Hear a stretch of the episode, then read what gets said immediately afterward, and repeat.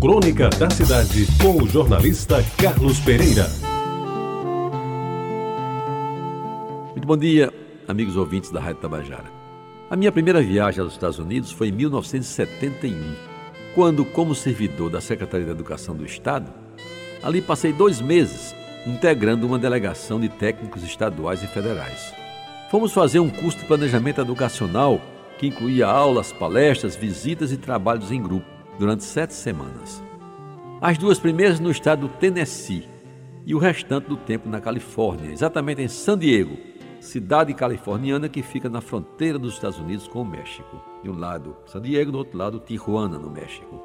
Éramos 15 ao todo, convidados pelo Departamento de Estado americano, devidamente fichados como não comunistas e com as despesas de hospedagem e alimentação pagas através do convênio MEC-USAID, em vigor à época, apesar das fortes críticas que sofria da turma da esquerda.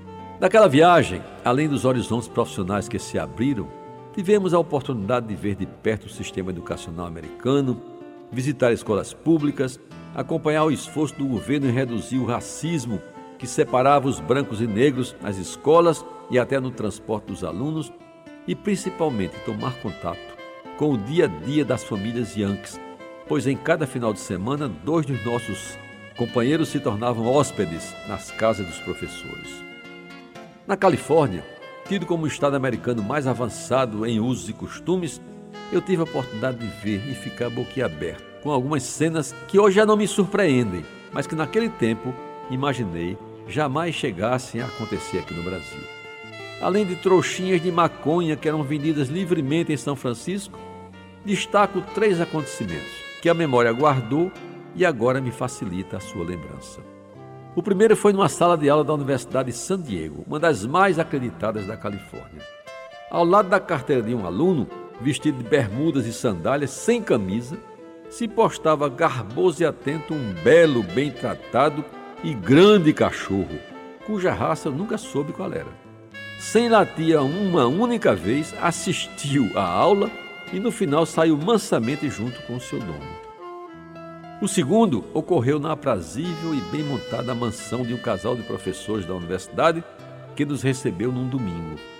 A par da hospitalidade educada e um tanto fria dentro dos padrões norte-americanos, o dono da casa, doutor em economia, emborcou quase uma garrafa de uísque durante todo o dia. Eu colaborei com umas três ou quatro doses no máximo. À noite, ele mal se punha de pé, e quem nos transportou de volta ao hotel foi a sua mulher, também doutora, cujo teor alcoólico no sangue, apesar de acentuado, era bem menor do que o do seu marido. E lá não havia bafômetro nessa época.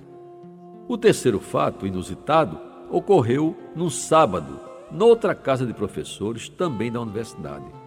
Na intenção de ser agradável aos visitantes brasileiros, o casal anfitrião nos serviu no almoço uma suculenta feijoada, que teria sido muito bem-vinda, não fora um pequeno detalhe.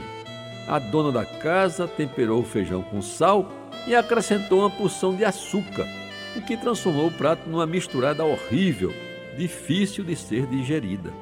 E ainda tivemos de fazer cara bonita e elogiar aquela feijoada.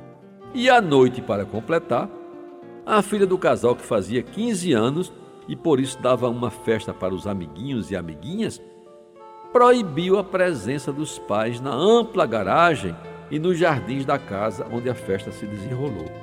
E em certo momento desandou a chorar, porque constatou que naquele vasto hall de adolescentes presentes, ela era a única ainda virgem.